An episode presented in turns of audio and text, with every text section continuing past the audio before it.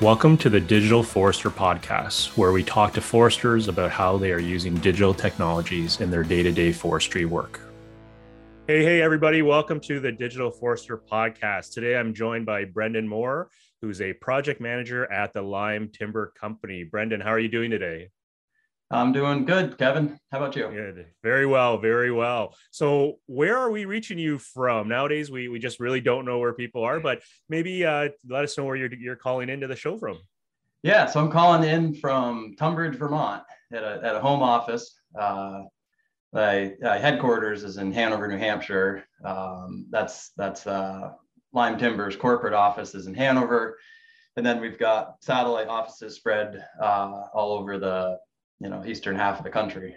Very cool, very cool. So before we dig into maybe Lyme and uh, getting to know more about the organization, maybe share with me how you got into forestry? Because again you've got a project manager title but i know we've spoken in the past um, you know you're technical as well even though you have the pm title. So maybe to start us off share that story of, of how you got into forestry. Was there a connection with family or it was school or, or what was that journey like for you? Yeah all of the above really. Um, so i so i grew up in vermont. Uh, i grew up on a used to be a dairy farm and then we switched to uh, beef cattle but you know, there's a woodlot, pretty good sized woodlot, a couple hundred acres out back. And uh, from a pretty young age, uh, started working out there and, with the trees. And my father was always um, working out in the woods, and he still does um, part time. And so got interested in trees, got interested in forestry. Um, uh, went through a high school program that actually had a um, forestry elective, and so I went through all that, and they um, they did a really good job of exposing the students to uh, you know small consulting forestry that's really common in the area. Um, so i was excited in it in high school and then actually went to attended university of maine um, got my bachelor's in forest management and um, been working in the forestry business ever since. No kidding no kidding. That's amazing. I always find it fascinating when there's sometimes a spark in high school this little thing that kind of exposes you to something and it just kind of blossoms uh, from there. So out of curiosity, how, are you still in touch with maybe your your teacher from high school? Like, do they know it's like, oh, it's like, you know, I actually went and carried on with this or, or that's I, too far back? That's, that's on my, uh, that's on my bucket list. I haven't, yeah, I, I should, you. I should get, I should get back into the classroom there because they used to have a lot of uh, guest speakers that would come in, come on the cycle and rotate and talk and talk to the students. So, um, it's a good reminder. Thanks, and I'll try to get worries. that on the schedule. Well, hopefully, I didn't volunteer you by accident. Your and your teacher's actually That's, listening, going like, "Hey, there we go." Like Brendan's on board. If, he, if, if, Mr. Hires, if you're still listening, uh, I think you may have retired. Hopefully, you're sitting on a beach somewhere. But if you're not, if you're in the classroom and you want me to come back, uh, Kevin has volunteered my time. there you go. That's awesome. Awesome. So very cool. You're you're up in the Vermont area, you know, well, U.S. Northeast. So again, us Canadians often joke like, you know, very like-minded, uh, even though separated by uh, an administrative boundary, uh, uh country boundary uh, line there per se. But was was Lyme where you started? um, or or maybe tell us about that journey uh, on the industrial side or the, the yeah no no so i started um, I worked uh, when I was in college. I spent two summers um, cruising timber for for a little company called uh, International Paper. Um, they used to own a bit of land. I was working in Maine. I was working in New York. I was working in northern New Hampshire. Uh, just we were out there doing 10 factor prism plots every single day uh, for for as many days as we could uh, before school started. And so I did that for a couple of years um, when I graduated college, I got a job um, with a small consulting forestry firm in Vermont, and we're doing uh, you know typical small woodlot management for for family landowners, anywhere from you know 25 acres to 2,000 acres, um, working with with you know logging contractors and the local mills, and um, and then we started picking up some larger management projects for um, for the Lyme Timber Company.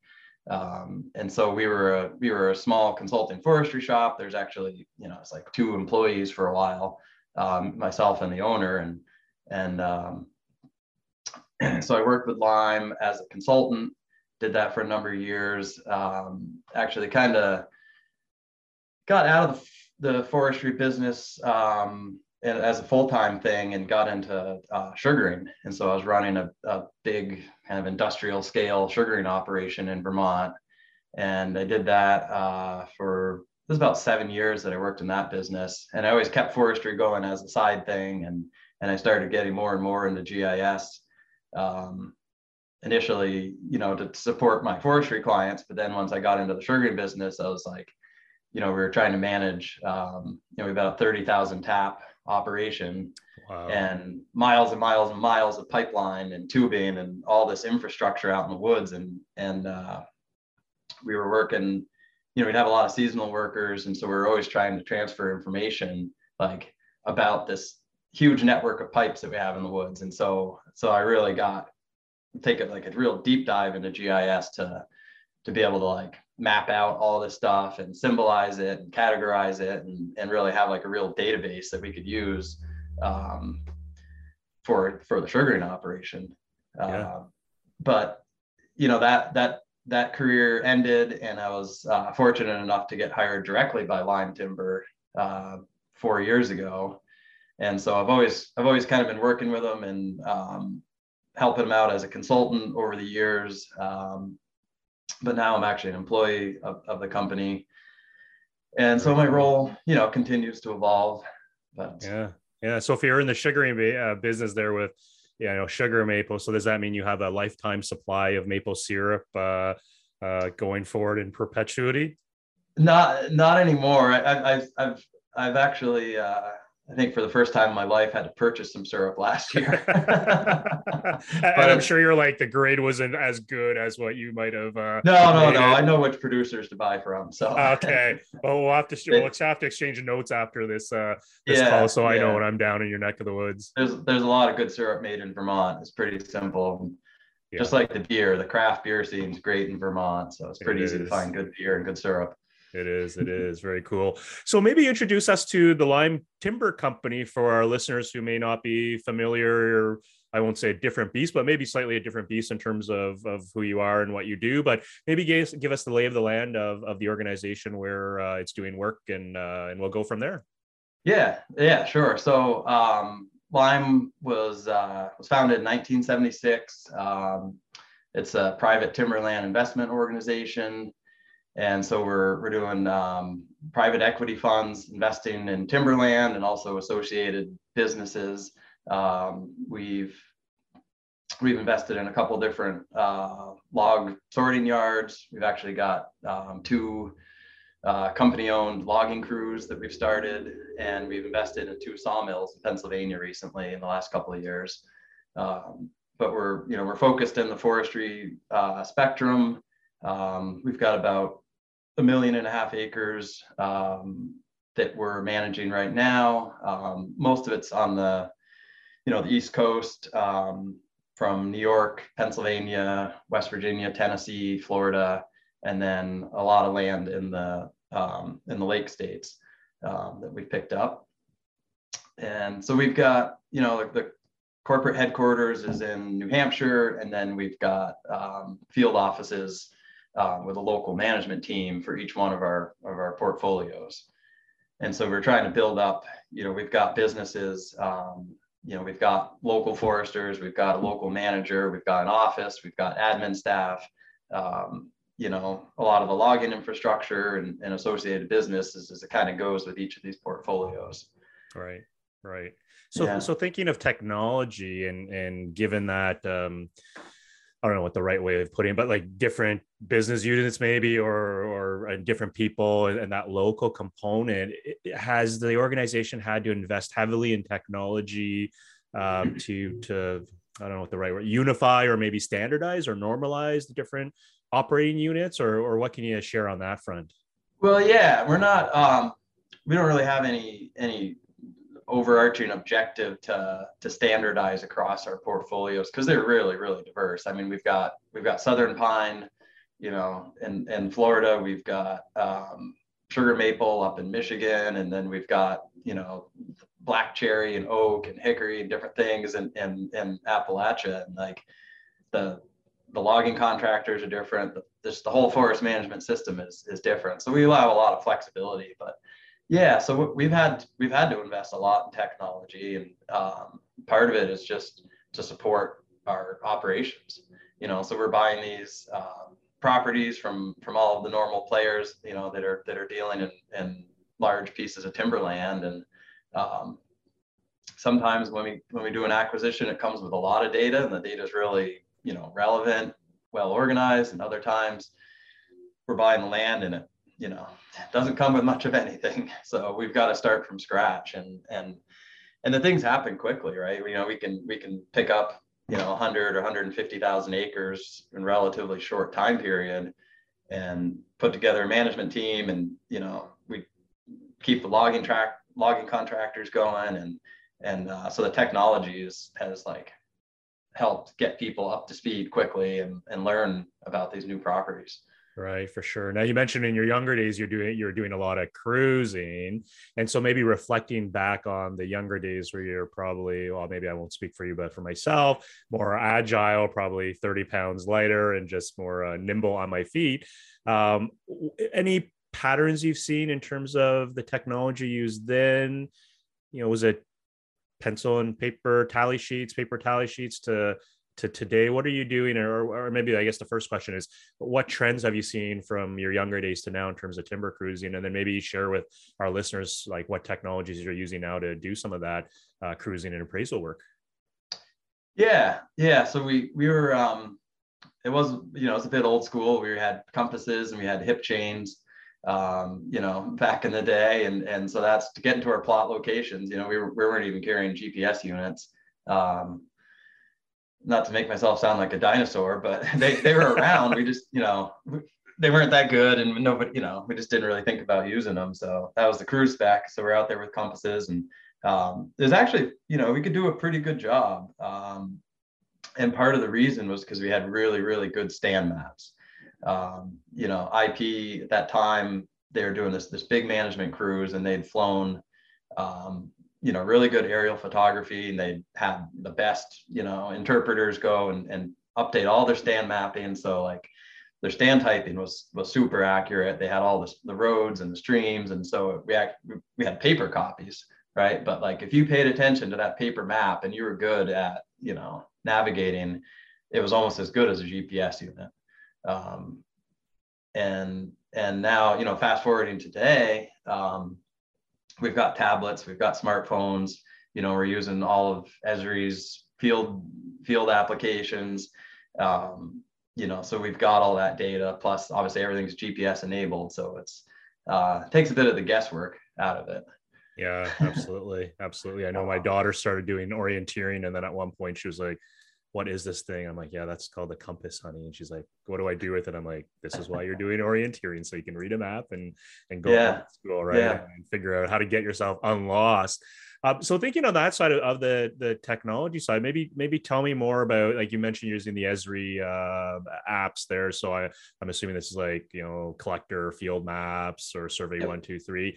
Um, so thinking of different geographies where you have business, different foresters, and forestry by default, some would argue, or or say it's like it's it's local, like uh, depending where you are, things are different. Do you find that the adoption of that technology um, has gone has gone smoothly without any hiccups? Or do you find that uh, you know as brendan as a project manager you need to do a little bit more uh, what's the right word? Hand holding guiding nurturing the foresters to embrace this technology? What are your thoughts on that? Yeah it's it's been a little different. Um, you know some some of the foresters um, they've got a little easier than others. You know some of the land bases are easier to manage maybe better stocking, better access, uh, you know, less operability constraints. Uh, I find that the that the folks that have the most challenging um, forest to manage are the ones that adopt the technology fastest. Okay, interesting. So, so West Virginia, um, we've got a piece of land there in, uh, in in Southwest West Virginia, and it's super steep um, really rocky. Just, I mean, the ground's so steep, some of it's hard to walk on. Um, you got to be careful. And, um, you know, so we've done it. We did a LIDAR project down there um, and built some applications and got all, you know, all this data is, is available to, to all foresters and they, um, they adopted it really easily. Like they're ready. They want they want things to make their jobs easier, and right. they're. I was able to you know just help them understand how all of this data actually makes their job easier as opposed to just one more step that we're asking them to do. Yeah, yeah, for sure. So you, you mentioned the word LIDAR. So you flew some airborne LIDAR. Maybe share because I, I, suspect maybe there's some listeners who, you know, again, LIDAR is the hot topic, right? As we think about areas where we don't have a good description of the terrain, it's a no brainer, fly LIDAR, uh, get a detailed terrain. And again, unless there's like some change in the landscape, like earthquake or like some major event, you know, the topography is not really going to change in our lifetime per se. So you have a nice base, but we also know it can be costly. And so it sounds like you're flying imagery where it's appropriate and then LiDAR where it's appropriate or needed. Um, but maybe was that an easy sell into the organization in terms of you know was it just like it's so steep here in west virginia it's like it's a no-brainer like we don't really have a choice we just got to fly it? Um, or did you run into some challenges and hurdles? And if so what were some of those? And uh, how could our listeners benefit in terms of them thinking about initiating similar types of mapping projects in their organization yeah, it, the first one was it was a bit of a challenge. I mean, I got interested in it when I was actually working as a consultant, and I tried selling it to clients, and their answer was always, "No way, it's way too expensive. Um, this is crazy. Why, you know, how can we spend this much money per acre to to get this data we don't we're not even sure about?" And uh, I don't think I've become any more convincing, but I think the data itself has has improved. Right, the you know the density the point density that we can collect now is is way way better than than five years 10 years 15 years ago when i started looking at this stuff. And the cost has come down per acre. And, and those two things you know have aligned. Um, and we tried a project. We first did it in tennessee um, that was probably three or four years ago. And it worked it worked well. I mean the foresters latched onto it. Um, the thing that it's you know when when you get high enough point densities and you've got you know the individual tree crown mapping or even just a really good resolution canopy height model you can see um, there's so much variability you know within a stand. And we've got all these stand polygons and people are used to managing at stand level and um, but especially in, in, the mountainous terrain the site um, the site specific variation is huge. I mean we've got you know the cove sites and you've got super tall you know valuable trees in the coves and then you've got these different ridges and and different heights and different age classes and um, that stuff is hard. Takes a lot of time to figure out if you're just walking through the woods trying to piece it together. And when you yeah. can see it all in an image on your computer before you even go to the woods you you improve your your field work basically. Yeah. you, you you have a real good guess of what's out there. Yeah Absolutely. You know, you still go to the woods. You still got to verify it. There's a lot of things that haven't changed, but it, it, just gives you a leg up. Yeah, yeah. So do you think you know, Lyme being a, a TIMO there? Do you think in general? I know you can't cast a broad brush across all TIMOs, but um, do you think we're in this era where some of these things that maybe the foresters and yourself like fought to get funded do you, do you think we're past that point where this just becomes an everyday toolkit in a forester's you know toolbox. It's like you know yeah for our properties we need to know what's going on and whether you fly once or you know every five years ten years whatever that program mandate. Do you, do you think the the space is at that point where it's mature enough that it, it's kind of a no-brainer? It feels like it. Yeah.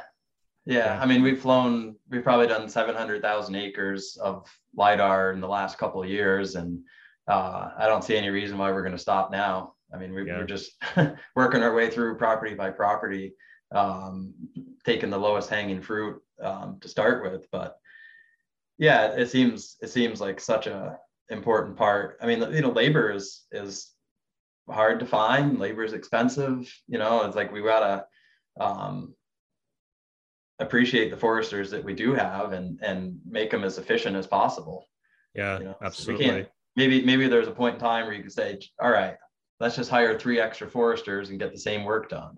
You know, well, that's hard to do these days. Yeah, for gotta, sure. You got to make yeah. do with with the people that you have. Yeah, yeah, that's that's a great point. And so for our our viewers on the YouTube side, like like Brendan's not an old dude; he's like a, a young guy rocking a ball cap here, and he's a cool dude. And and and so thinking of that on the labor front, what are you what are you seeing? Is is there uh, like we hear about labor talent shortage across uh, all sectors really especially in the technology space we feel it all the time. Uh, but but what are you seeing on that side of things? Like again being in uh, you know in vermont and then tied back even though you haven't visited your high school but your your alma mater and stuff like that are you seeing that replenishment of foresters, young foresters going through the program? There's excitement in in being a forester, or do you, or or is it still kind of flat and it's kind of like uh, it's like forestry, forester's job. Uh, I don't really want to do this. What, what, are you seeing from from your neck of the woods? It's it's a bit of a mix. I I don't you know we're having a hard time um, you know finding enough young people to come in so we are doing some um, out in the lake states they've got a really good program that they've been running for a number of years but it's basically a apprenticeship um, and we're, we're trying to expand that and just do you know there's there's a lot of good forestry schools out there still but i think we need you know more industry to step up you know to, to do more of the education get people you know excited about it just give them a job you know give them a summer job and and um, pay them something so they can afford to live and get them excited about forestry. Yeah. Yeah. Yeah. Absolutely. I wish, I wish there was more. For sure. For sure. Now thinking of um, spaceborne mapping, I guess, I, I know it sounds like you guys fly uh, um, uh, multispectral imagery and stuff like that on aircraft for the, probably the species component. Um, but thinking of spaceborne, any does Lyme dabble with any of that? Because there's a whole another sector, you know, like Earth observation, applying AI, you know, machine learning, deep learning to these remotely sensed images from space to, you know, do, do seedling counts or, or health assessments. Uh, is Lyme in that space yet, uh, or not yet, or no plans, or, or what are your thoughts uh, about the whole yeah. EO space? I mean, we've been using Planet for a number of years. Um, you know, with with all their you know their PlanetScope stuff. It's got pretty good uh, frequency to it. And we've started with um, with some change detection software um, again in, in, in appalachia. And part of that is is to keep up with the with all the coal mining activity. So we've got you know we're the surface owner but the minerals all owned by these um, these other folks and they're out there um, coal prices uh, and that region are really, really high right now. So there's a lot of activity and quite a bit of land conversion. And so we're, we are doing, you know, satellite based um, change detection. Um, and that's, that's a project we just started. That's actually, um, we tend to, we tend to outsource a lot of the stuff. You know, I, I, I know enough about it to be dangerous, but I don't tend to do the the analysis and write the algorithms myself but but we'll find you know the industry experts that we can hire to to help us out with these projects. Yeah for sure. Yeah definitely uh, sometimes the hardest challenge is defining what the problem is and trees there at one point trees no longer there. Just show me show me the polygon. I often joke just point line yeah. polygons it boils down to boils down to that. Now i'm just curious like the with the the, the coal side so um, within your, I guess maybe GIS systems, like again, Esri sounds like um, like you guys don't run enterprise, do you? You're running ArcGIS Online, mostly yeah. cloud stuff. Uh, so when you mentioned the coal side, like, is there any cool data exchange interoperability, or is this really like we're doing change detection analyses because we don't know what those I don't want to say cowboys, but those other stakeholders there, that's the right term. Other stakeholders are doing on the land base, and we need to figure that out. Is there plans, different ways of achieving, you know, data interoperability or data sharing, or, or what are your thoughts on that? Yeah, they, we haven't done a lot of data sharing. Um, they they tend to operate in a bit of a silo. Uh, that you know they'll send us a PDF map and and all of their you know the mining permit boundaries um, but we feel like it's you know it's our it's in our interest um, to take the initiative to keep track of where they're working you know and it's and they have every right they have you know the legal right to go in and, and do all of these activities um, but we still have obligations you know we're in we're fsc certified and um, we just need to internally keep track of, of how the forest is changing Right. And right. You know, and we're and we're changing. You know, we change it every day. You know, we're out there harvesting timber and we're building roads and landings, and um, so it's not just uh, monitoring third-party activity; it's monitoring ourselves. For sure for sure. Now i know you guys also uh you know at one time we spoke you had some um harvesting uh, machines running in one of the geographies and um is that kind of standard across standardized across different regions or is it really specific? And and and maybe tell me more about how that technology is being used in your business. Yeah so that was our, our first foray into into a company logging crew was in uh, west virginia and it's um, it's actually kind of a atypical setup for the East Coast at least. So we're doing tethered logging. Um, we've got a cable yarder for extracting all the wood. Um, right now we've got like an eight person crew working down there, um, maybe nine or 10 pieces of equipment. And, uh, and that's, yeah, I've been, I've been leading that, the management of that project um, for, for a couple of years.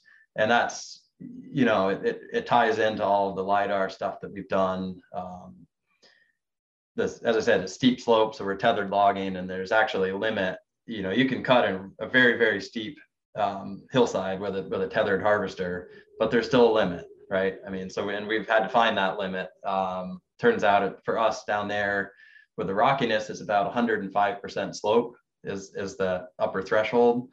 And so we've been able to build um, you know these raster maps that are showing areas less than 105% and areas greater than 105% and uh, and it's and it's a nice cutoff and it helps you just visualize helps the forester say okay here's a whole section over here that, that we're not going to be able to operate.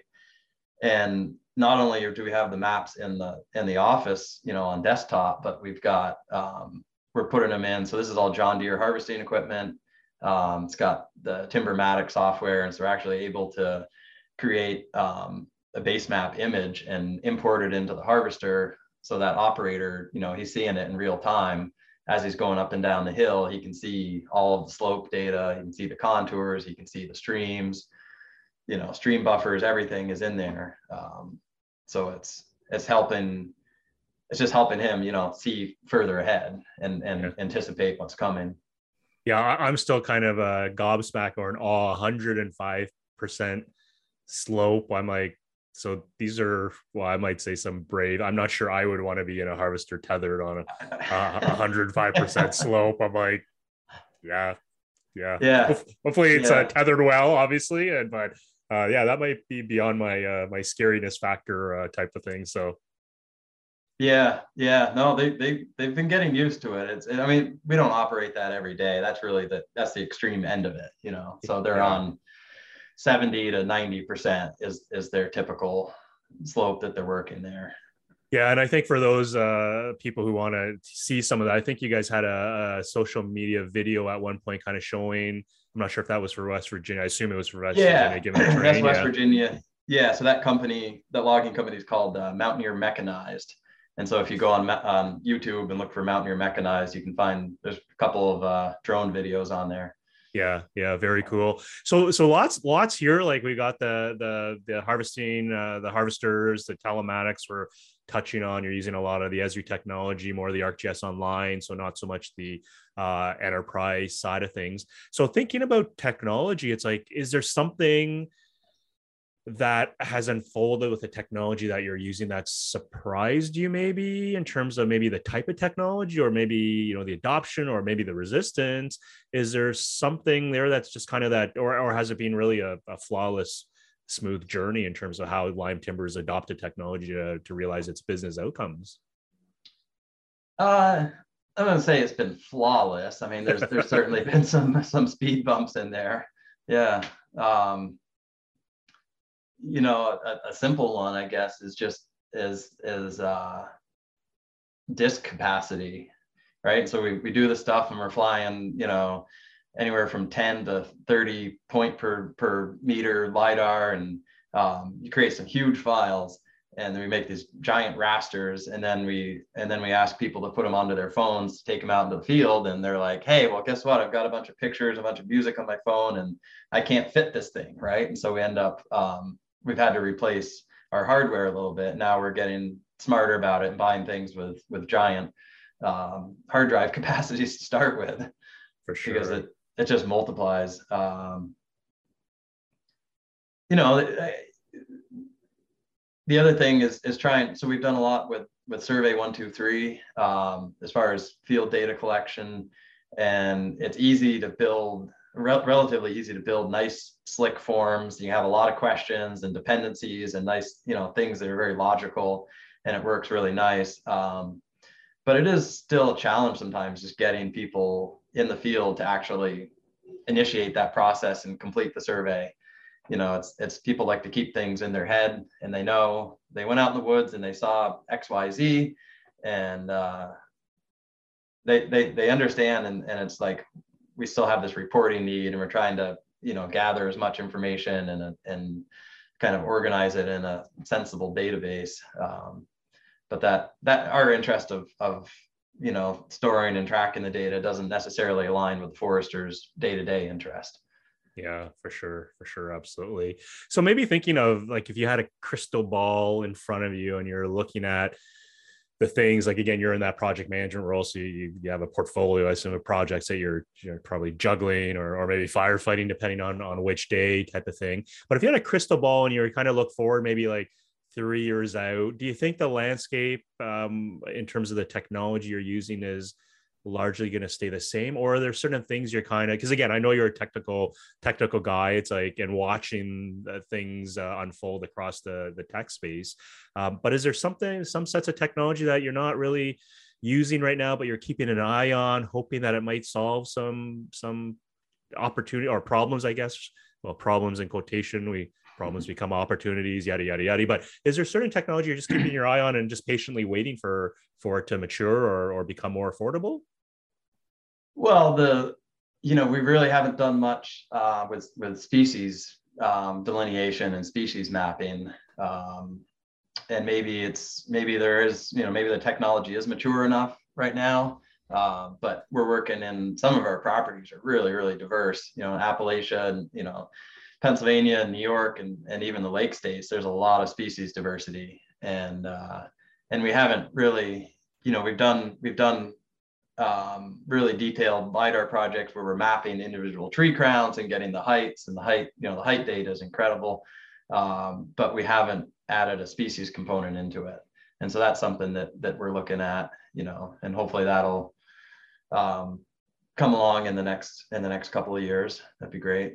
For sure. And then thinking of your operations is like pixel based species sufficient or you really you really need that individual tree and that species tied to that? Is some eo product i know a couple folks uh, are are doing slash trying to do that now. What are, what are your thoughts on that? I think pixel based would be fine as, as long as it's uh, you know a fine enough um, image.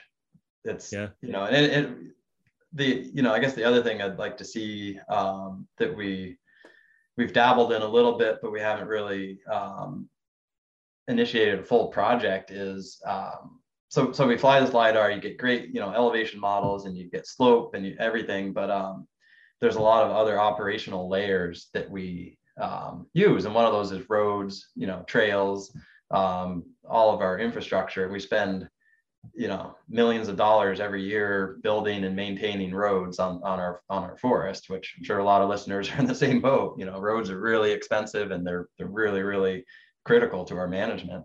Um, but to have some sort of you know process where all the roads could be um, you know remapped or updated and you know calculate the slope of the roads and the width of the roads. Um, similar you know there's there's processes for for building obviously the canopy height models and uh, a bunch of different forest metrics that we can that we can pull out of it. Um, but we haven't we haven't done a lot yet with those other data layers that are really important to us. For sure for sure. Well, well i know on one side there's probably you know in the global listenership i know there's probably vendors that are are are chomping at the bit, going like, "Oh, I can solve that problem for you, Brendan." And I, I, suspect there's AI experts going like, "I can solve that problem for you as well." So, so if you get peppered by uh, a bunch of vendors uh, after the release of this podcast, you'll know where it came from.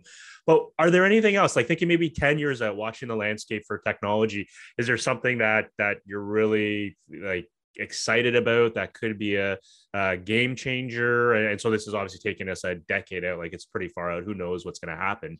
But again as someone who, who's watching the tech space it's like is, is there something on on the the radar for you? I know that wasn't a leading question of saying radar, but um, yeah, I guess what I'm hoping to see is is the stuff, um, you know, all this remote sensing just continues to mature, you know, come down in cost enough so that we can afford to do a more frequent, um, you know, return on it, right? Because our forest, like, we can collect the best data today. We can fly any of our properties, and, and the cost is reasonable. And then as soon as we're done with that acquisition, the plane lands. Well, guess what? Our forest starts changing, and trees grow. Some of our trees grow really, really fast, um, and they also get cut down every every day, just about. Um, and so to have something that could be, you know, high frequency uh, of, of you know to generate a canopy height model you know, quarterly, monthly.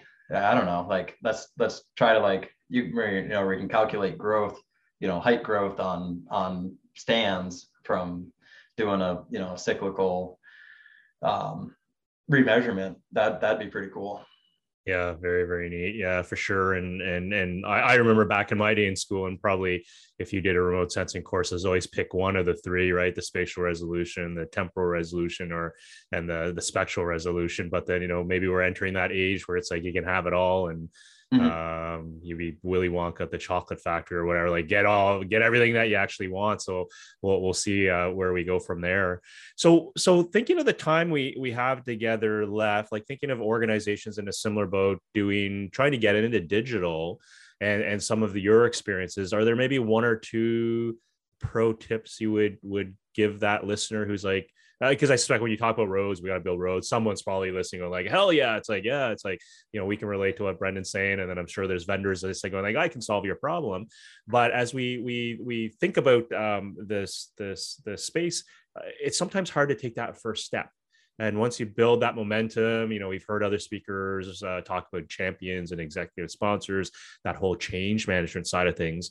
Um, in your experience, is there one or two pro tips that that you could share with our, our listeners in terms of how to you know, maybe leapfrog some of those speed bumps that uh, the common ones there?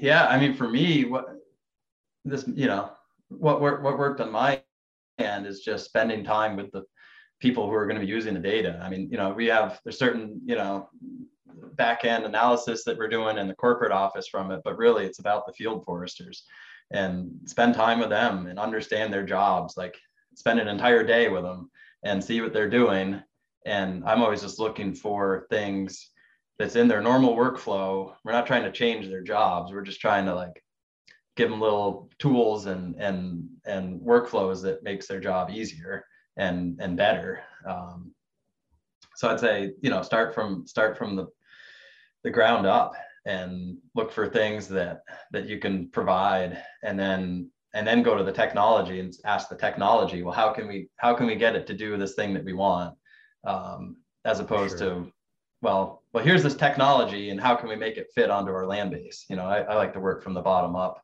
Yeah absolutely absolutely. So so i'm going to shift gears just for a, a couple minutes here and and uh, being a you know Lyme being a timber investment management organization and then recently you know with the focus uh, or maybe the hyper focus on climate and even with uh, climate tech um, you know a lot of investment dollars um, going in different uh, organizations. Some have raised, uh, you know, in the $50 million range, uh, Series A's and whatnot. Uh, as a TIMO, it's like, how are you seeing climate, um, you know, the your investors, you know, that that ESG mandate maybe um, come into how you're doing your business and and does that tie to technology i know you've talked about fsc and then you have reporting requirements so you need the technology to you know collect the data, you know, amalgamate it, smash it together to spit out a report or, or some component. Um, but what can you share in your thoughts on climate and ESG and how that's influencing how how Lyme is going about its business um, in the short term and maybe maybe medium term? Yeah, so it's it's huge. I mean, everybody is paying attention to it these days. Um, you know, we've we've uh, internally spent a lot of time working on are developing our ESG goals. Um, and, you know, one of those um, is about fuel efficiency. And so we, we're burning, you know, across our operations, uh, it's, it's, a huge, huge amount of diesel fuel every year from all of our logging contractors and our truckers. Uh, so you know, there's a lot of things we're working on, but just to focus in on one of them for for the sake of time, we've got um, you know we're trying to build uh, you know a model where we can optimize um, our harvesting opportunities. And there's certain places on the property that are um, more or less fuel efficient to harvest than others. And and you know the technology, even just on the tracking end, right? So so with John Deere um, logging equipment that we have, and we're able to track uh, fuel consumption and we can get down and, and track it on like a daily basis if we want. We know exactly how many gallons each machine burned on each day, and then we can compare it to the, the site conditions.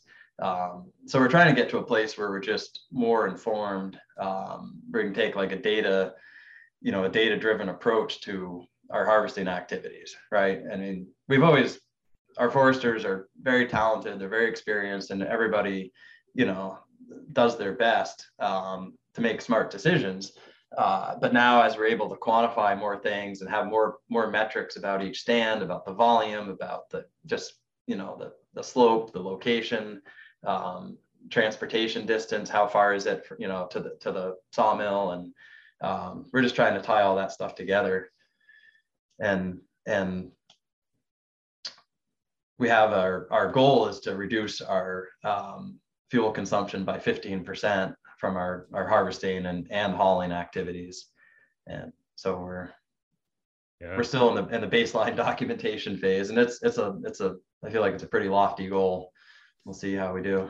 Yeah, well, it's interesting you say that because it invokes so many things, right? You need the geospatial data as you're talking about. You need the system to to do the, the basic management and then the optimization algorithms to run it, and then the analytics then to pull it together. And I'm sure at some point somebody wants a report or a dashboard that then can be presented to, to other groups. So so very interesting on on that front. And then out of curiosity, because you have that ESG component, do you think um, bringing in new technology or solutions will be a an easier sell to the organization? Or or do you think it's just you know same as when you guys started doing the lidar mapping it's just you have the business case you know the roi back to business 101 in terms of why would Lyme do this? What what, what can you what are your thoughts on that? Yeah i mean i don't think it's going to change um, a whole lot. I mean we've always been uh, you know open to new ideas and and try to try to be really innovative with our management really smart about it um, it, it does help focus us on certain things, right? It's easy to get scattered and we can we can sit there on the whiteboard and we come up with 30 different ideas and we all think these are the 30 best ideas out there, but you know, there's only a certain number we can accomplish within a given year. And so for us, our, our ESG process has kind of focused on on the things that we all feel are, you know, the most important to, to deal with right now. Right, right. And and so we're yeah, we're looking at other things. I mean, there's there's um there's no electric um, you know logging equipment out there or hybrid logging equipment out there that's that's um, really being used but there is on the trucking end right and so people are starting to do uh, alternative fuel log trucks and you can have electric trucks you can have hydrogen um, you know and we are starting to look at some of that stuff and trying to figure out how we can uh, how we can adopt the technology really is our contractors. You know, we don't own any log trucks ourselves and um, don't have any interest in doing that, but we want to try to be the the facilitator that'll help somebody take that leap and try, you know, a more fuel efficient vehicle. Yeah, yeah, it's amazing. Even the trucking side, you know, we see some uh, truck platooning as well. To the discussion earlier about labor shortages and how you can be more efficient. It's uh, it's going to be really, really uh, interesting there in the the next decade to see how how things un, unfold. So, kind of an oddball question, and and uh, you know, as we're looking to, to wind down here, oddball question. Uh, you know, if if you were to look back and and talk to young uh, Brendan as Forester coming out of high school, you know, is there a is there is there something you would share with that young Brendan and saying, you know, watch out for this, or maybe don't discount this, or or is there something you would share with your younger self going back in time? This is my back to the future question, or no, I guess uh, back to the future, back to the past. Oh, whatever the saying is. But is there something that you would share? Uh, no, pay more attention to math class, I guess. oh, that, that's a good one. That, that might be universal. Uh, yeah. universal to everybody. Yeah. yeah. Very cool. Very cool. So, hey, as we wind down, um, if folks want to follow up with you, you know, this is great. It's awesome talking with you because, um, you know, just to your point of saying, often it's important to just talk with your field foresters, understand, uh, spend a day with them in the bush or woods. Uh, again, depending which country you live in, sure. different jargon per se, as I've been told. Um, but spending that time, and then so on this podcast, listening to you, it's like you're sharing some of those problems and challenges but really those are opportunities maybe for our listenership that are playing you know young people looking at creating new companies or even more established ones that are saying, hey, I can bring some horsepower, if you will, to help on on this. But for folks who want to follow up with you and, and maybe poke your your brain a little bit, that never sounds right, does it? Poke your brain. But anyhow, uh, who want to follow up with you and and and talk more, what's the best way for them to to reach you? Like I told you at the start I was going to tease you. Like it's not LinkedIn because I could not find a LinkedIn profile for you on that. But what's the best way for people to to reach you? Well, you, you, you won't find me on Facebook either, but you, you can go to uh, you can go to lymetimber.com. Uh, you, you can contact me through that. Um, awesome, awesome. That's, that's so, the best way. Yeah, I, I, was waiting for you to say I, you're not going to find me on LinkedIn. You're not going to find me on Facebook, but you'll find me on TikTok. I, am saying that in a joking way. Um, so there you go, folks. If you want to reach out to Brendan, best way is just the website. Uh, you can Google Lyme Timber Company. So, Brendan, thanks very much so, for sh- taking the time to speak with me. I know we were trying to do this for a couple of weeks, and you, you got sick and uh, you know had uh, some health issues. So obviously, you're you're doing a lot better. And and uh, but thanks for carving out the time for sharing your story. I, I, think this is really cool. You know, being able to talk to a TIMO and getting that view. Um, I'm not sure. I'll leave it to the listeners whether there's common threads, you know, from a forestry company, an integrated forest products company, a, a TIMO or a REIT in terms of some of the, the, the challenges and problems they're facing and, and whether they're really all the same, just cast uh, in different lenses. But thanks so much for, for sharing your time. Any parting thoughts on your end to our listeners? Leave. I'll give. I always give the last word to our to our guests. I just to say, you know, this is this is a technology podcast, but it, but it's definitely like it still comes down to the people. And um, we've one experience I've had is is um, in employee retention, and I'm sure a lot of people are out there are thinking about employee retention and and wages are going up, and you're still you know, like everyone, you're concerned um, if someone's going to jump ship and go for that next job that's paying even more. But um, we've actually used that, used this technology. Um, you know, we've heard it from some of our foresters that they've they feel appreciated. You know, when we do these big projects and we when we invest a lot of money into their land, and we give them a really nice tablet with really nice imagery. Um, you know, that's all about the technology, but but for them, it's a personal thing, and they appreciate that as an employee right? That, that we, we care about the property, we care about the work that they're doing. Um, and it's just a real concrete um, thing for a lot of these people that are in the woods. Yeah. So don't yeah. don't forget about your people. That's that's yeah, great great final thoughts. No matter how much technology we we adopt and embrace it, it it's not going to re- replace those re- the relationships that we build uh, between human beings in general. So awesome parting thoughts, uh, final words. Brendan, thanks so much for joining us looking forward to uh, chatting the next time and uh, all the best and we'll talk soon. Take care